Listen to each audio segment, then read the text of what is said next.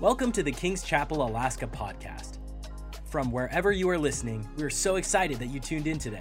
Let's prepare our hearts to hear from God's word. Remain standing, take your Bibles, and turn to the book of James, chapter 5. Going to pick up in the series that we're in, Living the Supernatural Life of Multiplication. There are notes coming around for you. Here we go. James 5 and verse 13. If you're all there, say, Woo! Is anyone among you suffering? Let him pray. Is anyone cheerful? Let him sing psalms. Is anyone among you sick? Let him call for the elders of the church. By the way, it's hard to call on one of those if you don't have a church. And let them pray for him, anointing him with oil in the name of the Lord. And the prayer of faith will save the sick, and the Lord will raise him up. And if he has committed sins, he will be forgiven. Confess your trespasses one to another and pray for one another that you may be healed. The effective, fervent prayer of the righteous man avails much. Verse 17 Elijah was a man with a nature like ours, and he prayed earnestly that it would not rain. And it did not rain on the land for three years and six months. And he prayed again, and the heavens gave rain, and the earth produced its fruit. Father, thank you. Move in power. Amen. You may be seated.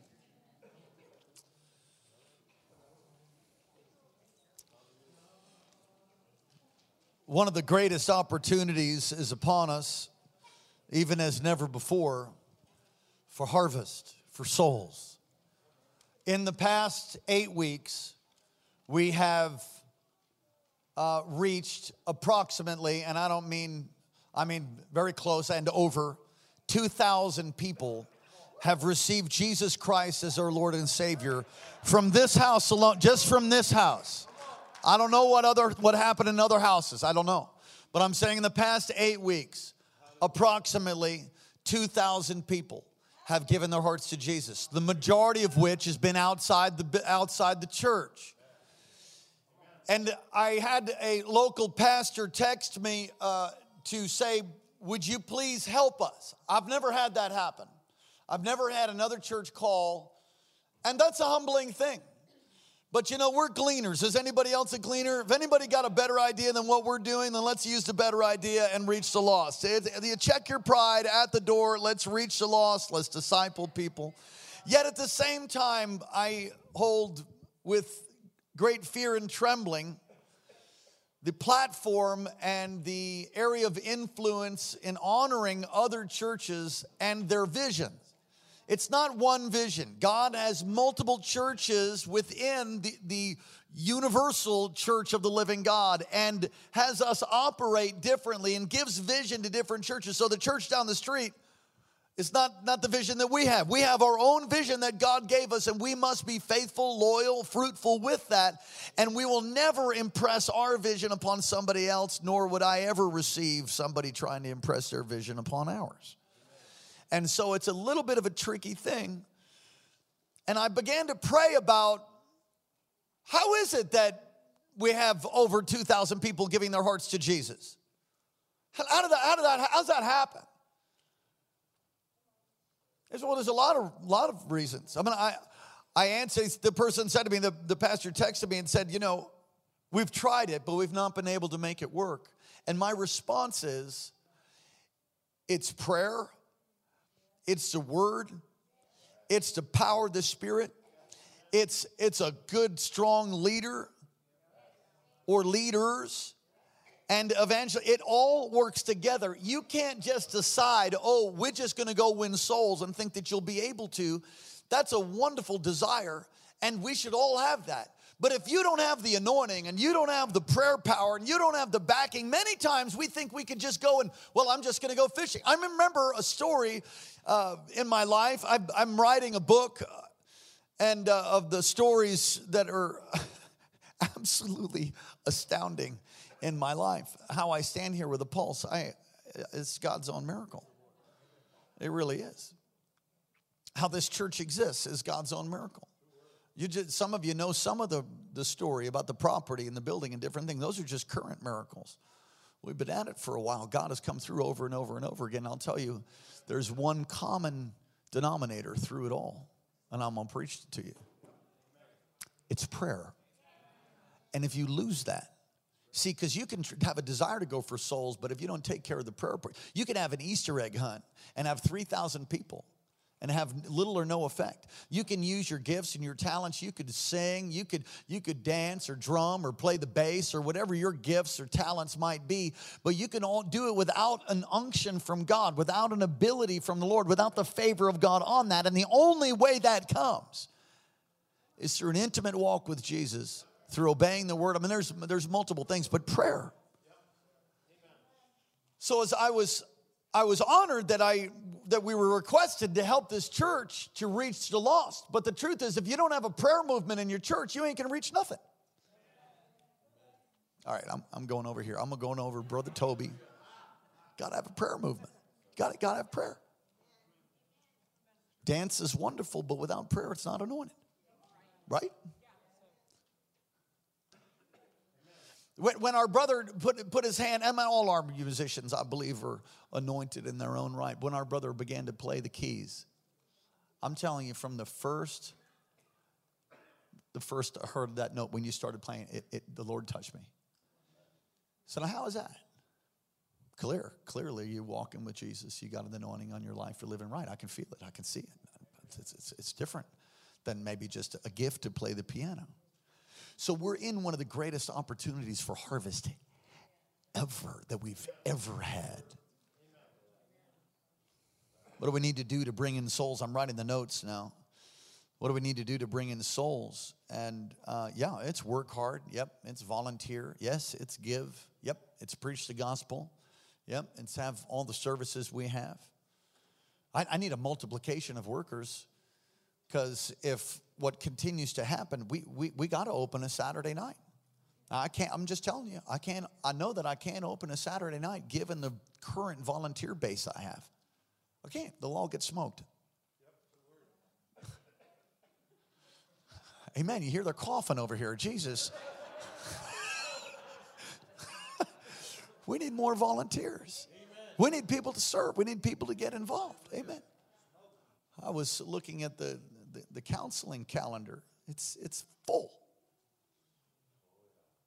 You know, we don't counsel people that don't come to church. Did you know that? You know why? Because the answer many times is right in the service. And you could try to get all kinds of counseling, but if you'll come to a Holy Ghost service, your name could get called out. You could hear a word. You can answer an altar call, get touched, have hands laid on you. Everything will be different. We need more ushers. Isn't that right? Thank you, Pastor Vince. This Saturday, what time? Nine o'clock. All right. Come. Saturday. You, you interested in men? It's a men's ministry only. You're interested in being a part of that, um, you know, and you can represent well. You know what I mean? If you're smoking crack, don't come to the ushers thing. You know what I'm saying? You following me? If you're just getting over heroin, we are so glad that's not going to be the first ministry you want to get in. There's transformations on Tuesday, and I ain't even joking. I'm serious. How many of you know not everybody for me in children's ministry? All five of you know that not everybody, six people, seven people now, eight, eight. How many of you have kids? You ought to raise your hand. Not everybody should be in children's ministry. Amen. We do FBI background checks. For real, we do FBI background checks. Okay, just saying. All right. So, you know, if you're wearing ankle jewelry, you know, praise the Lord and and believe God. Live live the Lord. He'll bless you no matter what you've come through. Hello? Hello? But they're, you know, not every ministry is for everybody. So, um, anyway, ushers Saturday, nine o'clock. We have security team. There's security team right now all around the building. Hallelujah. We would we would be broadcasting um, morning prayer over the over the uh, Facebook and the World Wide Web. We would be broadcasting morning prayer, but we don't have somebody to run the camera. But we will. Come on, someone say we will. Maybe God's speaking to people right now.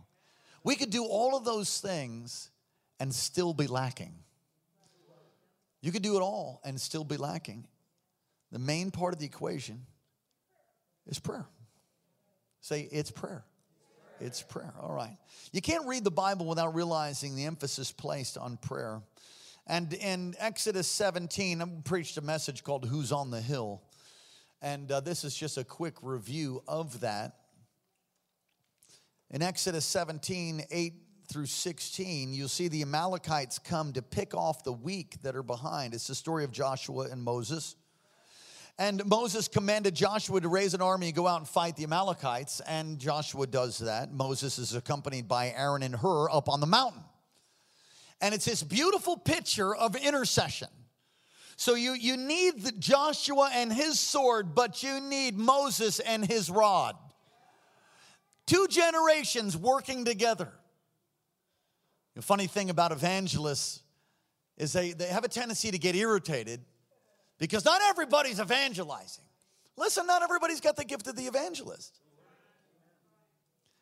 I remember, I remember when I verse really got on fire. I could not understand what the heck was wrong with all the lazy people in the church and how they couldn't evangelize. Why, what is wrong with them? Why won't they witness? Why? God put an evangelism thing on me and he didn't put it on them, I guess, or I'd run into an occasional person that had it like that. There was an evangel there, there is an evangelistic thing on me. I thought I was going to be an evangelist, but I'm so blessed. No offense, John. I was so blessed he called me to be a pastor. I remember talking to uh, Pastor Michael Gannon, who was going to quit being a pastor. Don't be offended, this is a test. Okay, he, he was going to quit being a pastor, he's going to be an evangelist. And so he goes in to talk to Dr. Marocco. I love this story. And he says, I'm going to quit being a pastor, I'm going to be an evangelist. And Dr. Marocco says, Oh, come on. Anybody can be an evangelist being a pastor, staying in a region, seeing that thing break through year after year, generation after generation, building something that lasts. That is great. Of course, that's coming from a pastor. It's not biased. Moses and Joshua, the, and that's what's happening here. Wally, you're, you're a Moses type, a young Moses. And we got these Joshuas that are rising. It's generations working together, is really the New Testament application. And so, a picture of prayer, it's a picture of authority. So Aaron and Hur accompanied him, stood on the mountain. Look, at three. Moses, holding the rod of God, would lift his hands, and the Israelites would win, but it was lowered. The Amalekites would win. And what's amazing in this fourth point here is this quick thinking by Aaron and Hur. They immediately figured out hey, when his hands are up, we're winning. When his hands get tired, we're losing. I mean, can you imagine? What was that like? You know, his hands are raised and you see them surge. You see his hands go down and you see your friends getting killed. Ah, raise your hands. They figured it out. And so they, they raised his hands. And it, the upraised hands with the rod of God, Moses' hands, it's a picture of authority of the believer when he prays. We have authority when we pray. I was, uh, I was talking with somebody last night who called, thank you, and uh, they were having a hard time sleeping. And they began to tell me, I said, Well, what's going on? I have nightmares every night. I'm pressed down in my bed, and you're probably online. I hope you don't mind if I share. I won't give your name, but I'm pressed down in my bed. I'm choked out. I've got demons that come. I have these reoccurring dreams where I see these dark figures, or I'm going up a stairway to get to the light, and I get there, and all of a sudden there's this dark figure and takes me down. And I'm paraphrasing what, what happens for this person, but tormented every night. I mean, every night. Hasn't had a, hasn't had a sound sleep in, in years. And I just said to her, I said to him, listen, here's the deal. I want to talk to you about this a little bit, and I'm going to pray for you. You're going to sleep tonight you will sleep the best sleep of your life. I'm telling you, this is going to happen. God's going to touch you. This isn't going to happen anymore. You're going to sleep. And then I began to ask some questions to find out why that what listen we are in a spiritual battle. Just because you want to reach the lost doesn't mean you will. You have to have a prayer meeting. You have to have corporate prayer and individual prayer. There has to be a culture of prayer prayer is the very fabric of what we do. Somebody said how is it that you're building a building? I have no stinking idea All we did is pray and ask and sacrifice and pray and obey and continue to pray and obey and pray some more and, and then get in a place where it's totally impossible and then we fast and pray. And we fast and pray and we fast and pray and God comes through. And we preach the word and prophesy and just keep ourselves encouraged. We bind, we loose, we take authority. If you want to see the spiritual life of multiplication come forth in your family, you got to pray. You have to have a lifestyle of praying. It will not happen any other way.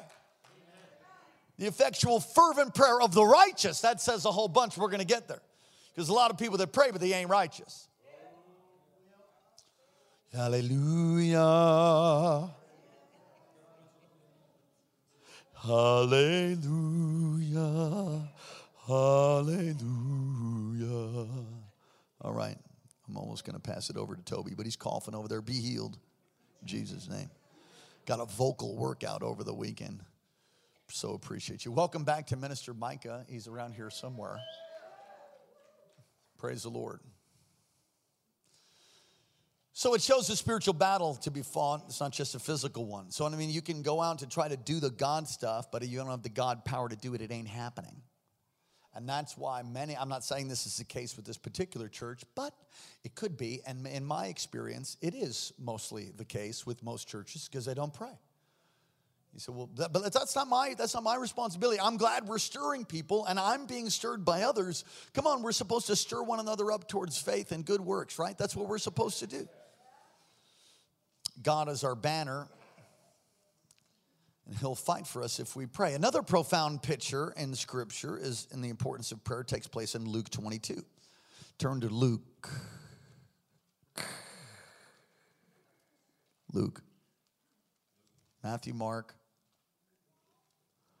Luke 22, and I've preached from this many times. By the way, there is a whole library of resources and messages available for you uh, from our website, which is brand new. If you haven't been to the website, you want to go there. There's some new things taking place there. Got a brand new app, new look there, new website, new logo, rebranding of sorts. Luke 22, uh, find verse 31. I, I, just preached on this recently, but I, it's a favorite passage of mine. The Lord said, Simon, Simon, indeed Satan has asked to sift you, that he may sift you as wheat, but I've prayed for you, that your faith should not fail, but when you've returned to me, strengthen your brethren. That's a heavy word. That's a heavy word. Simon, Simon gives a key to why he was a candidate for sifting. His name was Peter, but his name prior to that was Simon. Jesus named him Peter. So, why does he say Simon, Simon? Because there was an aspect of Peter's fallen human nature, pride, I would tell you, that made him a candidate for being sifted.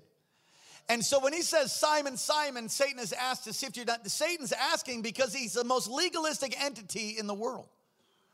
So that's why I said the fervent prayer of the righteous. So you could pray, but if you're not righteous, if you have issues in your life that make, make you a candidate for sifting, your prayer's not going to be all that powerful.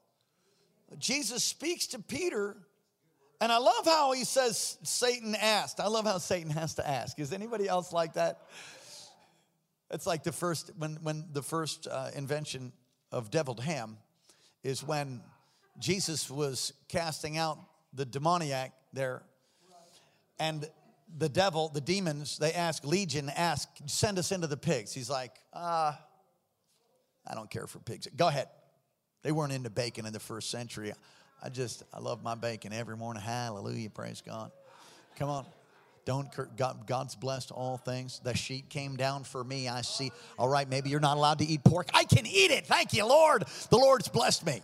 I'm, I'm a Gentile. I've been grafted in. If you're Jewish and you can't eat pork, then the Lord bless you. Amen. I can. I love bacon. Somebody say amen.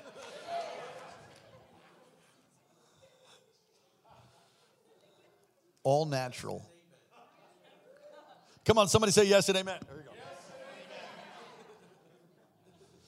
What are we talking about? Satan's power is limited, is the point.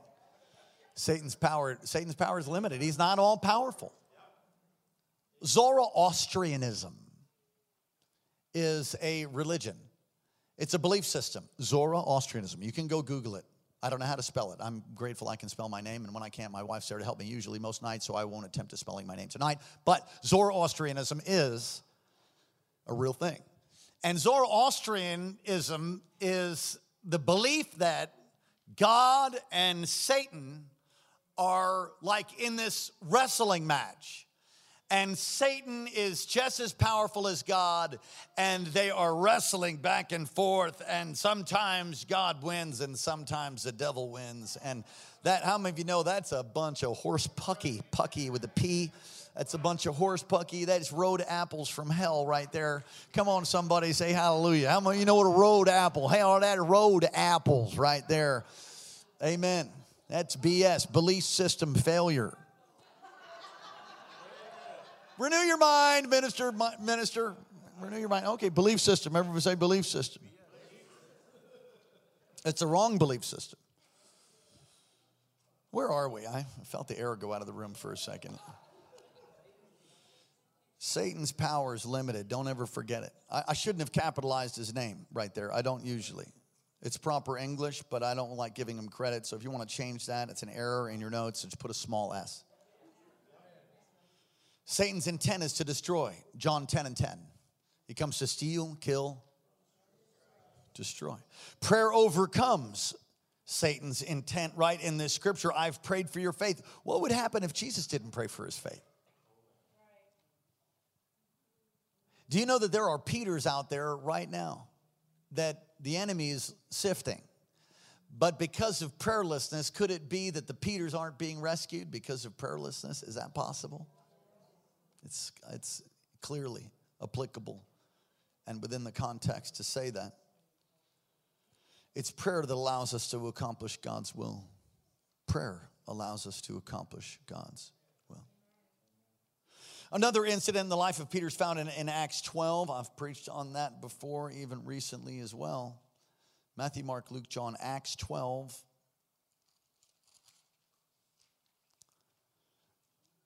And you see that Herod is stretched out his hand to harass something from the church. He kills James, verse 2, the brother of John, with the sword because he saw that it pleased the Jews. He's a man pleaser.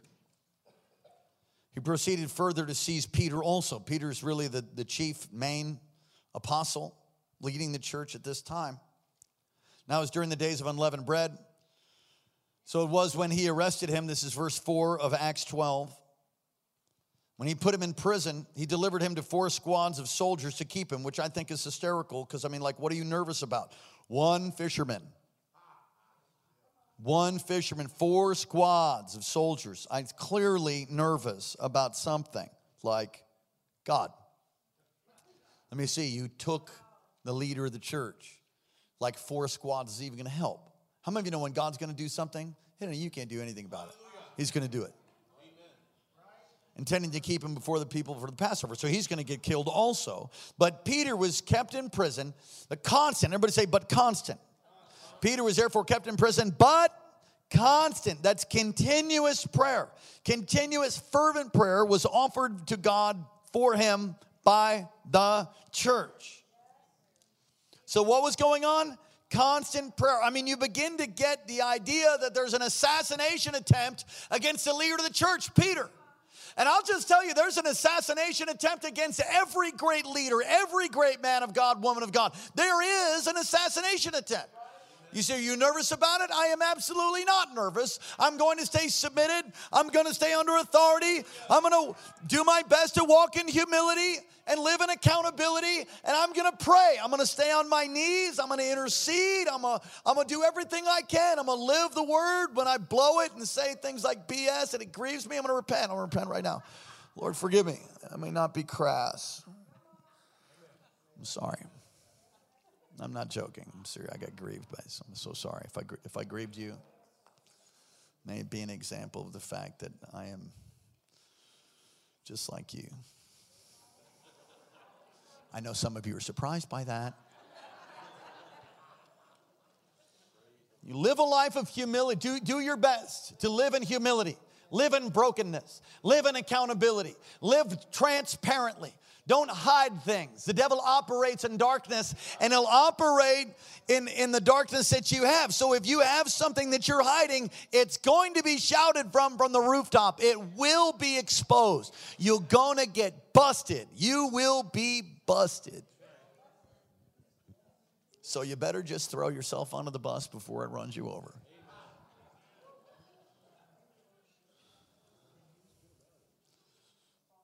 So the church is united in prayer. And God sends an angel. And listen, the, the release of the angelic help comes because of prayer. Oh, God sends angels. Absolutely.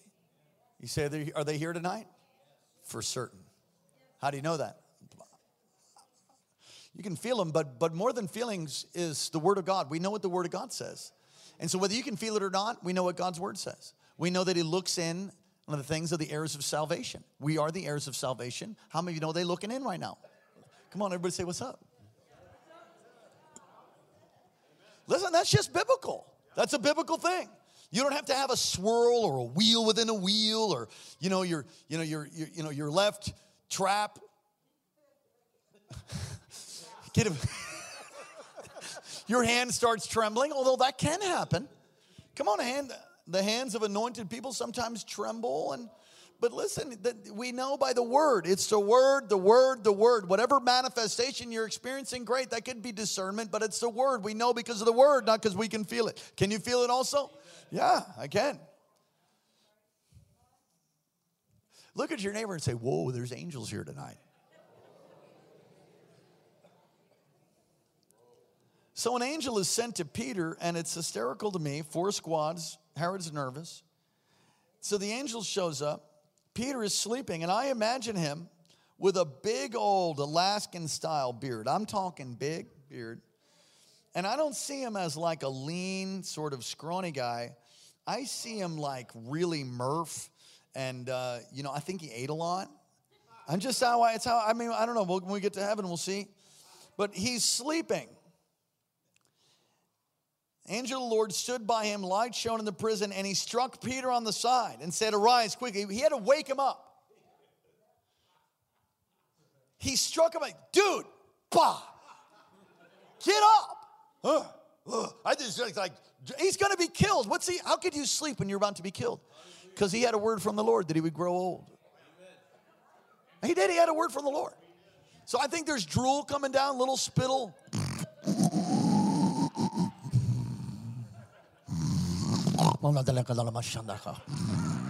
I think he's sleeping. Oh, yeah. And the angel comes in because the church is praying. And the angel's like, light shines around, he's still. And he has to wake him up. The light doesn't wake him up. The angel doesn't wake him up until he kicks him. And he sets him free. He would have been killed. But the church was in constant prayer offered to God through Peter. How many people have slipped into oblivion because there's not been a people who've prayed? One of the things that's happening here that I'm beginning to uh, beginning to recognize is I've heard my own pastor say the same thing. Dr. Marocco, who'll be with us on the 19th. He says the same thing. There's been a prayer meeting for 35 years, as he says, over there in the islands. I'm thinking, whoa, that's a long time. And I started thinking, dude, we've had a prayer meeting here. We have a constant prayer meeting here seven days a week for the past 13 years, almost 13. And, and in actual fact, it was before that, but there was some inconsistencies, I think, at different times. But you could say for 20 years, we've had a prayer meeting. Why? Because that's what we do. That is who we are. Prayer. You want to see multiplication, you want to see release of God's power, you're going to have to pray. And I'm convinced the reason Luke records this event because it shows the power of united prayer. There's power. Is why I get up every morning and I pray. I'm so glad you do. So into that equation, put in that equation corporate prayer too. I, I, I, saw something on Facebook. It was everything I could do. I mentioned it already, but I'm going to mention it again because you can tell it really bothered me. I'm going to mention it the second time now. Somebody came and, and uh, I encouraged them to come to morning prayer, and they came to morning prayer, and then they put up a post. Well, morning prayer was good, but it's nothing like my individual time with Jesus. I'm like, well, no kidding. It's not supposed to be your individual time with Jesus, it's corporate prayer. It brings a hammer. I didn't tell you the rest of the testimony of this precious lady about authority and prayer. I prayed for the one that couldn't sleep, that was had tormented for years. She called me this morning laughing. And she said, Hey, Pastor, it's me. I'm like, It's who? I didn't even recognize who it was. It's me. You, you prayed for me last night. I'm like, Oh, because she totally sounded different. Oh, she's a she. Anyway, praise God. She said, I slept through the whole night. I had the first night of sleep and I can't remember how long. She said, I just want to go home and go to sleep again. prayer. Everybody say prayer. All right, let's look at this text very quickly. Prayer is the emphasis of this passage. The main thing I want to look at, and I, I, I do love this healing part because call upon the elders. You got to have a church to call on the elder of the church, which is synonymous with pastor, by the way. James 5. But Elijah is mentioned as an example of a man whose prayers were powerful. I want to have a prayerful, powerful prayer life and I do. But I know that there's another another level, and I want to encourage you. You don't hear a lot of message on prayer around here, not here necessarily, but I mean in Western Christianity, you don't hear a lot of it. And we're in a crucial moment in our building project. We're in a crucial moment with souls, and we cannot back off of prayer. Prayer will open the Netherlands. Prayer will open Europe. Prayer will prayer prayer prayer prayer prayer prayer prayer prayer. All the jelly donuts settles on prayer. And individual prayer, yes, but corporate prayer too. It's it's like using a, a, a 90 pound jackhammer as opposed to a painter's hammer. I've used the illustration before. Painter's hammer is like God bless all the painters in the house, but I mean, what a sissified hammer. Have you ever seen those cute little things? I mean, all they do is put lids back on paint cans. It's cute. It looks like a little toy. Framing hammer, 20 ounce framing hammer. That's nail gun, huh? Elijah's mentioned as a man who had powerful prayer. And the key to Elijah's prayer, and you can, you can look at, at this in 1 Kings 18 and 19. The key to the, Elijah's prayer power was in his relationship with God and the way that he prayed his relationship with God and the way that he prayed. He was what? He was righteous. He was what? He was righteous. So if you want to have a powerful prayer life, got to get that first righteousness. There's an imputed righteousness and there's what I would call what we call an imparted righteousness. Imputed righteousness is Jesus was crucified for your sin and mine. We believe in our heart, we confess with our mouth that Jesus is Lord and in that moment of faith, we're translated out of the kingdom of darkness into the kingdom of his son. We're translated, our sin is thrown as far as the east is from the west, and we're made into new creatures, new creations in Christ. The old is gone, the new has come, Second Corinthians 5 and 17 and he comes to take up his abode. He comes to live on the inside of us. He made us righteous. He washed us. He cleansed us. So our sins be as crimson, he make them as white as snow. It's the blood of Jesus. Oh, the blood, nothing but the blood. It's the blood that makes you righteous. It makes you worthy. Say, I don't feel worthy. Well, adjust your feelings to the truth of God's word. You're made worthy because he died and he rose again and you're new in Christ. So get your feelings to conform to what the word says. Don't don't live don't live by your feelings. Hard lifestyle. So we're made righteous by imputed righteousness. He gives us his righteousness. Now get this. His righteousness. He gives us his holiness. What do you mean? I mean, you're made holy in that moment because you couldn't even come before him and talk to him if that wasn't the case. And clearly, Romans 5, Romans 6, Romans 7, Romans 8, if you would meditate on the truth of Romans alone and justification by faith, you wouldn't have to quote 1 John 1 and 9. And if we confess our sins to him, he's faithful and just to forgive us and cleanse us from all unrighteousness because you'd walk in righteousness as a new creature in Christ. You wouldn't, you wouldn't you wouldn't be like a dog back to the vomit. So Elijah's relationship, he was righteous. Guess what we need to be? Righteous. By the blood, the imparted righteousness is once you realize what he's done for you, you start acting right. Bump your neighbor and say, Pastor's talking to you right now. He prayed earnestly and fervently. He prayed earnestly and fervently. Earnest and fervent, the two brothers of prayer. You have to have them. I, I don't know what it is about the earnestly and fervently, but I will tell you that there is something that happens when you allow for your your guts to get involved. You know what I mean? Like, like your, your innermost being to be moved with compassion for somebody who needs a miracle and not just pray like, well, Lord, you know they're hard. God, I pray you touch them. Amen. No, I mean it moves you. I, I listen, I, I want to tell you how I learned to pray earnestly and fervently. And it wasn't in a, in a service. I saw it modeled. But then for me, it was situations that I went in in my life that were totally impossible. I mean, like, I mean, one of the main ones that sticks out to me is my daughter was going to die. She was born a little bit premature, her lungs filled with fluid, and she had heart failure.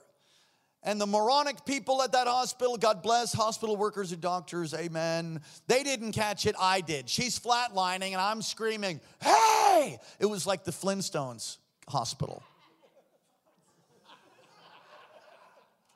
And I won't tell you that it was Maori Memorial, but I'm just saying.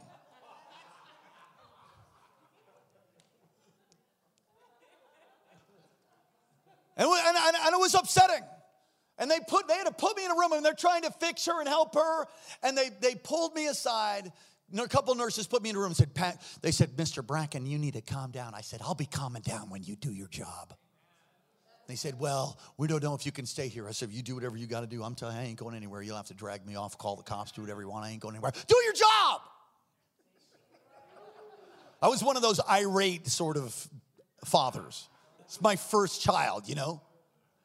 And during that, I won't tell you the whole story, it's, it's profound, but something broke in me where I knew that God could do the miracle. I knew what His will was, and I wasn't gonna be dissuaded. I wasn't just gonna sit and rest on the sovereignty of the Lord and just hope that He comes through because I had learned enough in the Word to know that the devil comes to steal, kill, and destroy. And God gave me my beautiful daughter to be an example of His grace and be mightily used in the end time harvest. He didn't give me my daughter for her to die. And so here she is dying. I'm like, um, these things don't match. So I realized this has got to be the devil. And so I began to pray and I broke in half. And we got a miracle, and she's in college today, doing amazing. She'll be home in a week. When I got the breakthrough of that miracle, I fell out on the ground. And it wasn't the Holy Ghost, it was pure physical exhaustion. I wrung myself out like a washcloth. And when the miracle came, bah, I hit the floor. And I'm on the floor. I remember feeling the tile on the back of my bald head. And I was like, oh, thank you, God uh, and I look up and I'm looking at the doctor that delivered my, my daughter, the physician. And he says, Are you all right? I said, I am now. Yeah, I'm all right. And he said, Well, come on. He pulled me up. He said, Looks like God helped you. I said, Yep, looks like He helped me. Fervent, fervent prayer. For once you know what God's will is, once you know what His Word says, you get in that thing and you just punch the lights out of the opposition. You don't back off. You don't shut up. You know, you know oh, I'm afraid of hurting someone's feelings. They already don't like you. Who cares?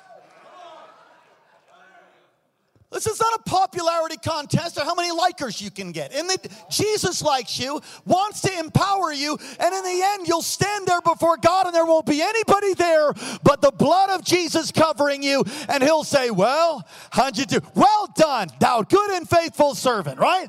That's what you want to hear. Afraid to pray? I will cause a scene in public any opportunity I can if I need to. I'm not intimidated. What if you embarrass people? I embarrass my family regularly.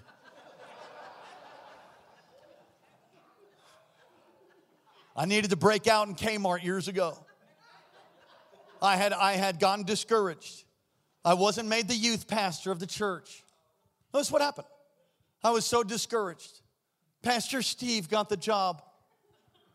And I thought I was supposed to be the guy. I was convinced that Dr. Marocco made a mistake, but then I knew better than, than that.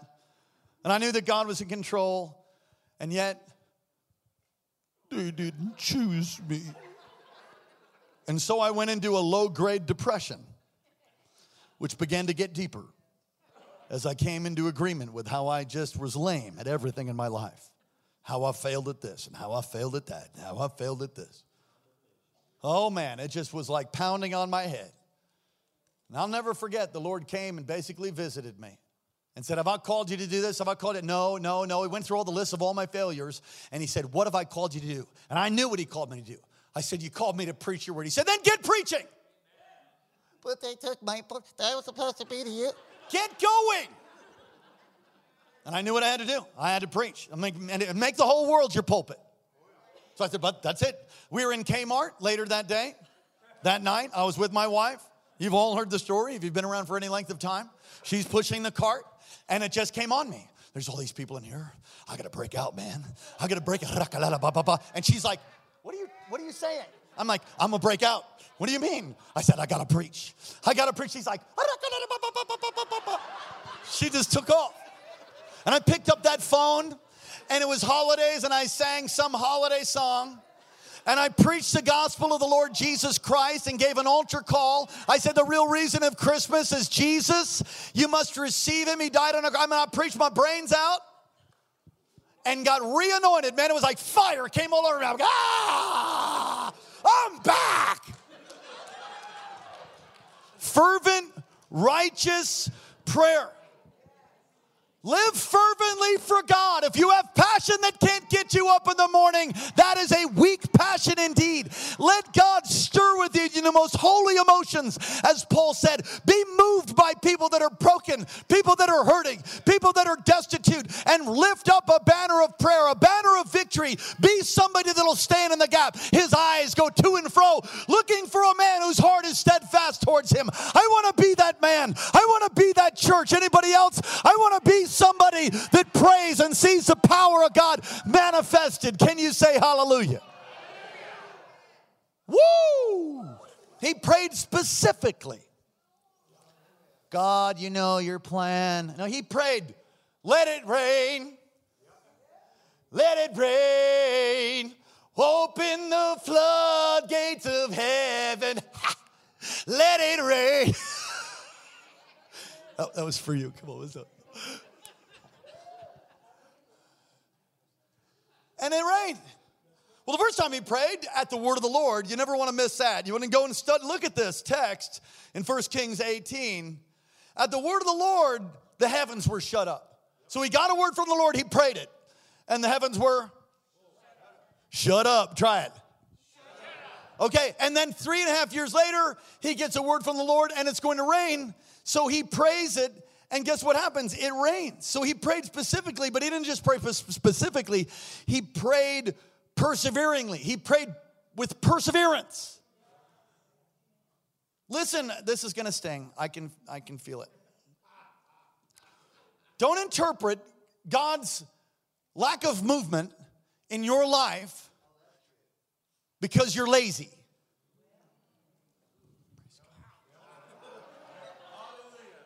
Hallelujah. So God hasn't moved, but where are you at? Have you have you done the 21 day fast? Have you actually done that? So you so yeah, I've done that. Okay. Have you have you just given hugely as God directed? See, I've done that. Okay. Have you done a 40 day fast? Have you tried that? No, you haven't. Most people haven't. Now, listen, I don't want anybody dying and going into heaven early, so you make sure that you can do that kind of fasting. Turn your TV off, put your Xbox 360 up, and, and, and develop a prayer life in your home. Have you, have you done that? Have you done everything you can, everything physically possible in the grace of God, by the power of God, have you done everything you could do to see that miracle come about? And the answer is unequivocally, united. If you're honest, no. And I have, and I, I can tell you that there's moments in my life where I, I, I've, I fight spiritual laziness, and you've got to fight it. Come on, your flesh wants to dial it down to the, is, you know, well, at least I came to morning prayer. Well, how, how about fasting for 21 days? How about drink water for 21 days? Push yourself away, put your fork down.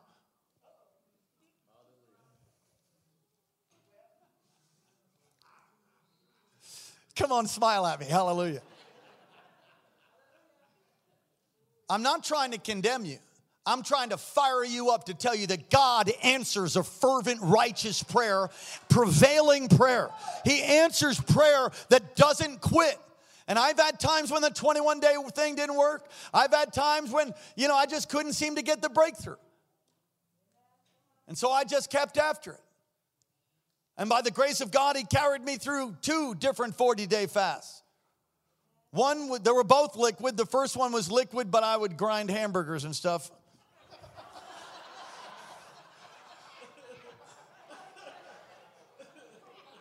Then I got kind of more serious towards the end and almost ate cat food, almost lost my mind. Oh, that's a real story, another story I'll tell you later. Very traumatic. Still don't like cats, amen. Lord bless you and your felines. This church exists. Listen, the reason this church is here right now is because God empowered us to do a 40 day water fast and somehow we're able to make it. And I will tell you, this church, this church should not exist. And if you know the history of it, which I will write at some point, you'll hear about how God, through a 40 day water fast and a small group of people, decided to fight. Don't, don't just because you haven't seen the breakthrough, don't attribute that to don't attribute that to that's not God's will then. Know what God's will in His Word, then get in His Word like a howitzer and mow down everything in its opposition. Submit to God, resist the devil, He will flee. That is the equation. Submit to God, resist the devil, He will flee. If He ain't gone yet, you ain't done resisting, you ain't done submitting, you ain't done doing your part. And when He then He will leave. He will leave. And some of those fights last for a while. But when he goes, you will move into glorious multiplication and breakthrough. Don't be weary in well doing. In due time, you'll receive a harvest. Submit to God, resist the devil, he will flee. Say it. Resist, submit to God, resist the devil, he will. Hit the road, jacket, don't you come back no more, no. Hit the road, jacket, don't you come back no more. Don't you come back no more. Don't you come back no more. I don't know what the rest of it is, but I love the rest of that song. Hallelujah. I don't even know if the lyrics are good. You know what I like about it? It's got fire, man. It's got passion. Well,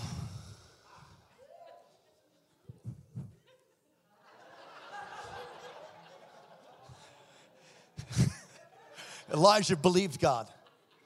Elijah what? He believed. What you laughing at, Noel? he believed God. And God answered his prayer. He believed and God answered his prayer.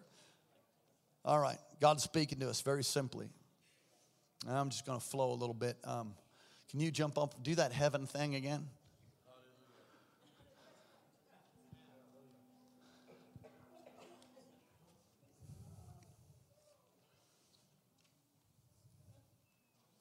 God has given us a tremendous power through prayer. Most people never under don't tap it, don't understand it. If you look at the life of Jesus, scholars say that he prayed six hours a day. I'm not sure how they came up with those calculations, but we see in Scripture clearly while it was yet dark, Jesus went away to solitary places. He was constantly going away, constantly going to. I'm fully God, fully man, and he had a prayer life. The Apostle Paul, you look at the Apostle Paul, he said, Join me in my struggle as I pray. Said, I wanted to come to you in another section, I wanted to come to you, but Satan hindered me. Now, if Satan could hinder the Apostle Paul, I, it'd be safe to say that he could he could hinder you. He could he could hinder you. He, do you think he wants to hinder the church? Do you think he likes the fact that we've reached 2,000 people? And some Pharisee said, Well, where are the 2,000 people? Because we really led them to the Lord and they really got saved, they don't be up in church. The devil tries to steal the seed.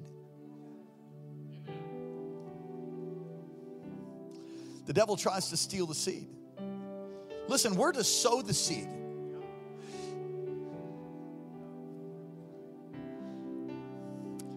Duty is ours, results belong to God. That's a famous quote from some famous. Is it? Is it Adams? John Adams' wife, maybe? It's a, it's a founding father quote. Duty is ours, the results belong to God.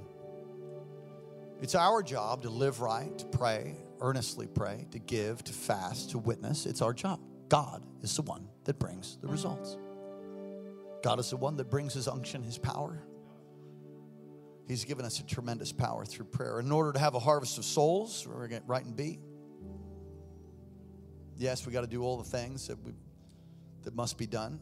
We got to serve. We need more workers. We need more camera people. We need we need more life group leaders,